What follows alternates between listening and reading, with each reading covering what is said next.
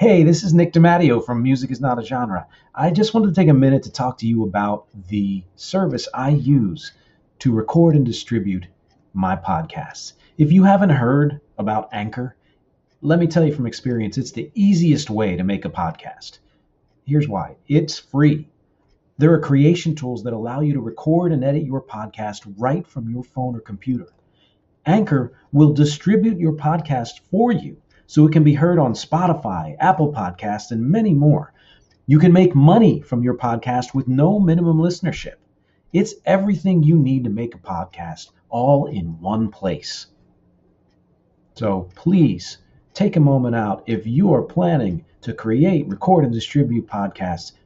Take a look at Anchor. Download the free Anchor app or go to anchor.fm to get started.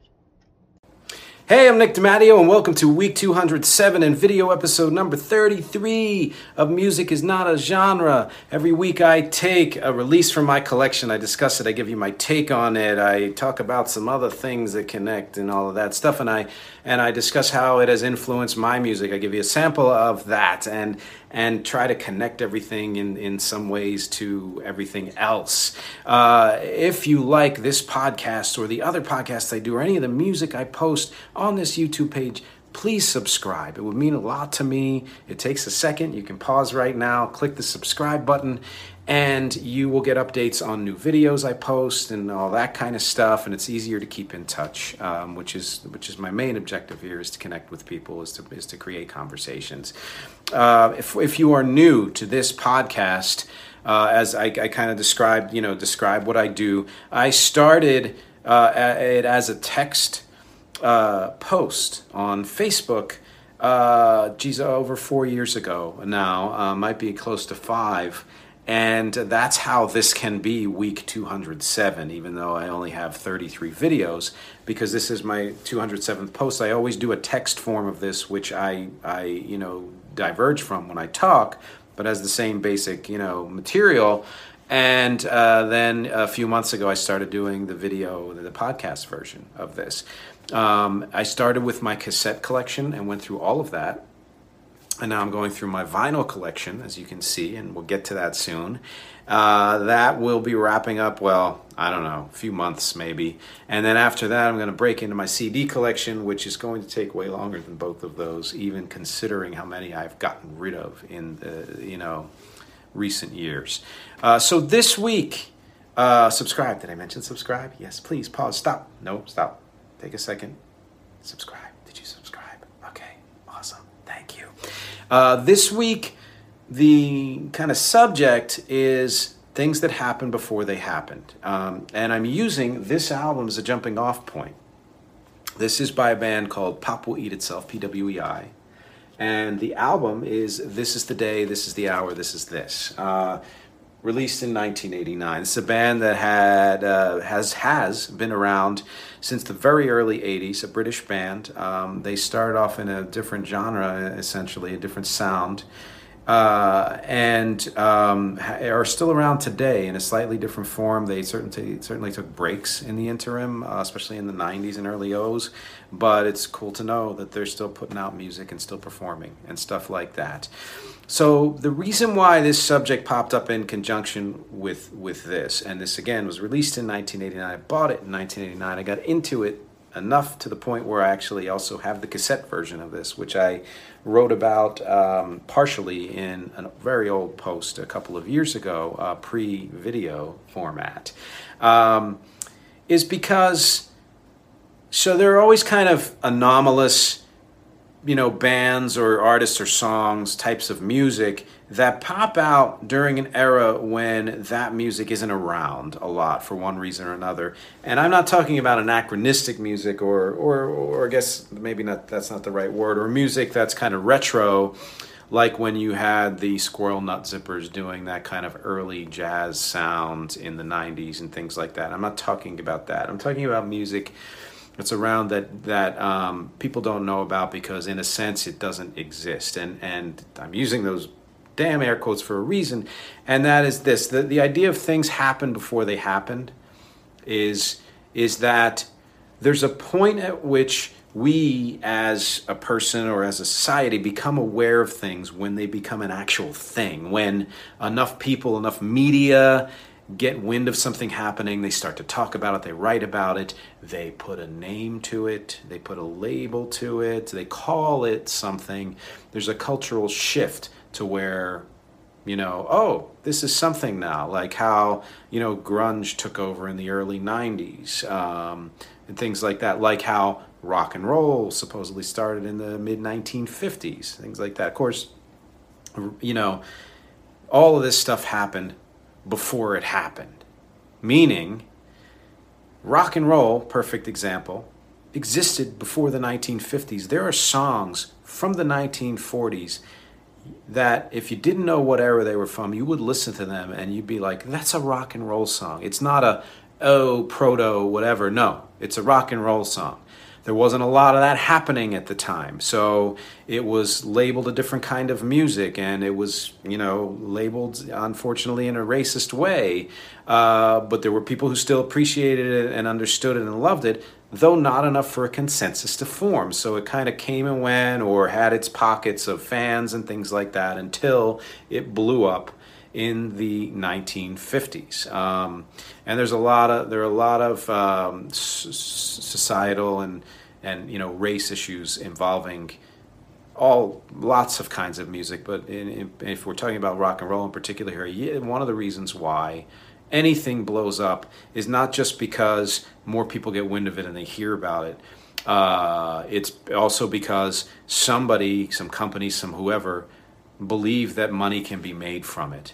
And usually, soon after that happens, um, if that music was created by, uh, let's say, African Americans or other ethnic minorities, it is co-opted by the companies and by white performers and all of that. And that is a that is an extremely valid thing to remember because it's happened over and over and over again. It's something that's still in the music industry and needs to be addressed. I want to point it out because I want you to know that that is part of the narrative and, and the under narrative and, and, and needs to have more light shed on it. And I will be discussing that actually in a different podcast, my other podcast format, in a couple of weeks. But to make sure you know that it's that's an, there's an awareness of that, but that's not what this subject is about. It's really just about the kind of the music itself. So, right, rock and roll existed before there was rock and roll. It had a different name, it had a different label, uh, it, it, was in a different context. Um, another perfect example cell phones. I got my first cell phone in the 90s. A lot of people did. You see old, like, I don't know, Wall Street and old movies from the 80s where, you know, rich assholes had their, like, mobile phones, the, those giant things. They called them car phones back then. So you know they existed before then. Did you know that the first cell phone call or mobile phone call was actually made in the 1940s, 1940s? There was a patent issued for a mobile phone in 1908. So the idea of it has existed for a while. The actual working phone has existed for decades, but it didn't become a thing until it was easier to market, easier to manufacture. More people you know heard about it more money was made from it etc etc all the reasons all the reasons. The internet as you probably know has been around since the late 1960s the first rap song not the 80s and if you know rap you will even say 70s mid 70s that's close. But the first rap song was in the late 1960s uh, and there there may have been things before then that were kind of like that but it was a listen to uh, Here Comes the Judge. It is an actual rap song. It certainly wasn't called that then, but so what? And consensus formed decade and a half later, decade later, rap rap becomes hip hop, etc., etc. There are thousands of examples like this, you know, and and the thing is, again, it's the commercial success and, and or media and social awareness of something or the gifting of a name and a label that becomes legit, you know, uh, that doesn't designate when something came into being. You know, the, the things happen before they happen, before money gets into the picture, before social and, and racial things and and you know even just cultural things get get into the picture.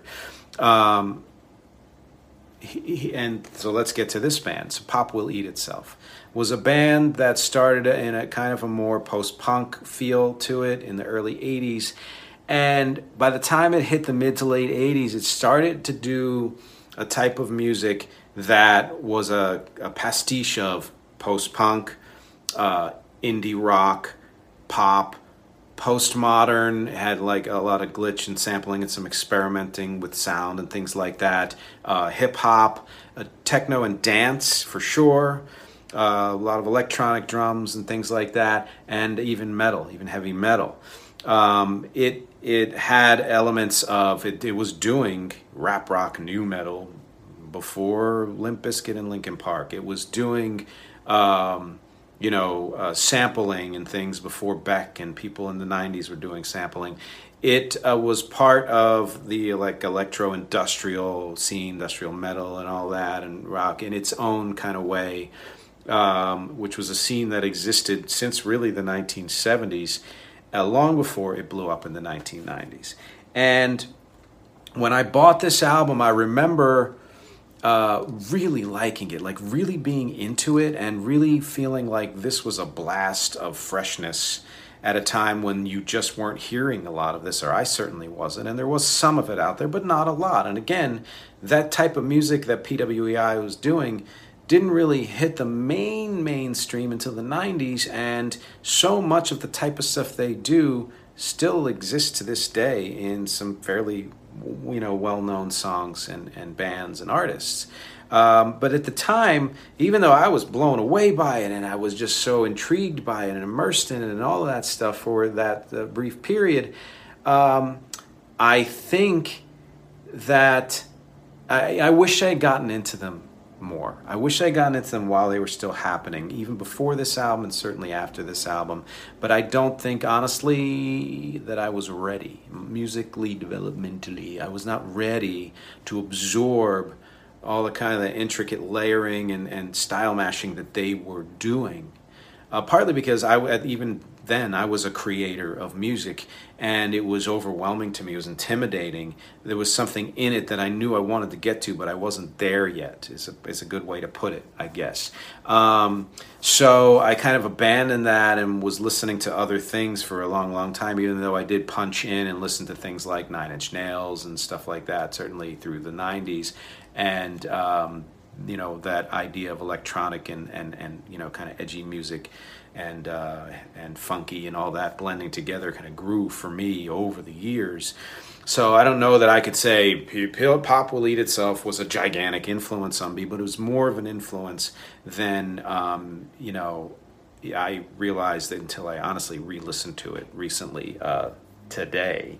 And um, there are tons, as a dozen or a couple dozen songs of mine that is, that would be a great uh, example of that but the most recent is off of my band Rex new EP, Syzygy for the Weird, which is everywhere Spotify, iTunes, here on YouTube, Amazon, etc., etc., Pandora, I don't know, iHeartRadio. Um, and one of the songs on there is called Make Me Mic My Mouth. And I think you will hear that kind of mashup of all the things that I, you know, or most or all of the things that I mentioned as that uh, pop will eat itself P, pwei be you know having in their music in that song and that's just one example um, uh, are you into industrial music at all? Do you like nine inch nails and things like that? Do you remember pwei do you remember any of their songs? They actually did have some minor hits.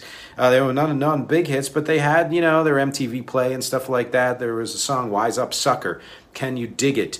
Uh, defcon 1 i think they were more the bigger ones. Uh, a song, a favorite of mine on this uh, album, Not Now James, were busy, funny. They had a lot of humor in their music, which is another thing I like about them and a lot of other bands that I'm into not afraid to get uh, use all emotions, you know, and, and to be humorous sometimes. Uh, but I think they even had a bigger hit with a song in the like '93 or '94, which I would uh, you're welcome to look up, and I don't remember the name of it. But uh, you know, point being, they had a nice run there for a few years, and it's music worth getting into uh, if you if you haven't heard it. Um, are there trends or musical styles or anything creative or technological or even scientific that you remember existing long before it was a thing? when that thing became a thing and something in your head said, wait a minute, I remember that from 5, 10, 20, you know, years ago. And now all of a sudden everybody else knows about it. Um, not a bad thing. I'm just saying that's the, things that happen. I actually find it cool. So uh, I want to know what you think. I, I want discussion. Discuss, damn it. That's what the end of all of my texts say when I when I when write out the text of this, um, because my objective for all of this and talking about music uh, is conversation and connection. Uh, please subscribe. Please stop right now. Don't listen to me anymore. Just click the link and subscribe, and, uh, it would mean a lot to me. And share. And if you like this, or if you find another, um, you know, video you like here on my page, please do share it. Sharing means as much, if not even more, than subscribing. Um, as always, thank you for listening. Thank you for watching. Thank you for clicking and sharing and subscribing and listening to uh, the music of the band Pop Will Eat Itself. This is the day, is the hour, this is this, or any of their other albums. Thank you for listening to my music, uh, my band Rex music, my song, Make Me Mike My Mouth. Thank you for clicking on that. And uh, I will see you next week. It's NFL draft season, and that means it's time to start thinking about fantasy football. FantasyPoints.com features industry leading experts and prognosticators using proprietary hand charted data to help you score more fantasy points. FantasyPoints.com is the place to go for whatever kind of fantasy football you play. Whether you play fantasy football, daily fantasy sports, or do a little bit of everything, Fantasy Points has the meticulously researched content to guide you to victory. And why wait for the fall? Fantasy Points also covers the new spring football league, the UFL. Join the guru, John Hansen, Scott Barrett, Joe Dolan, and other massive names in the fantasy football universe with an exclusive offer. Use code Pantheon for 15% off any fantasy points package, including the all in package, with access to every article, tool, and data nugget that Fantasy Points has to offer. That's fantasypoints.com and code Pantheon for 15% off at Fantasy Points. Fantasypoints.com Code Pantheon. Score more fantasy points.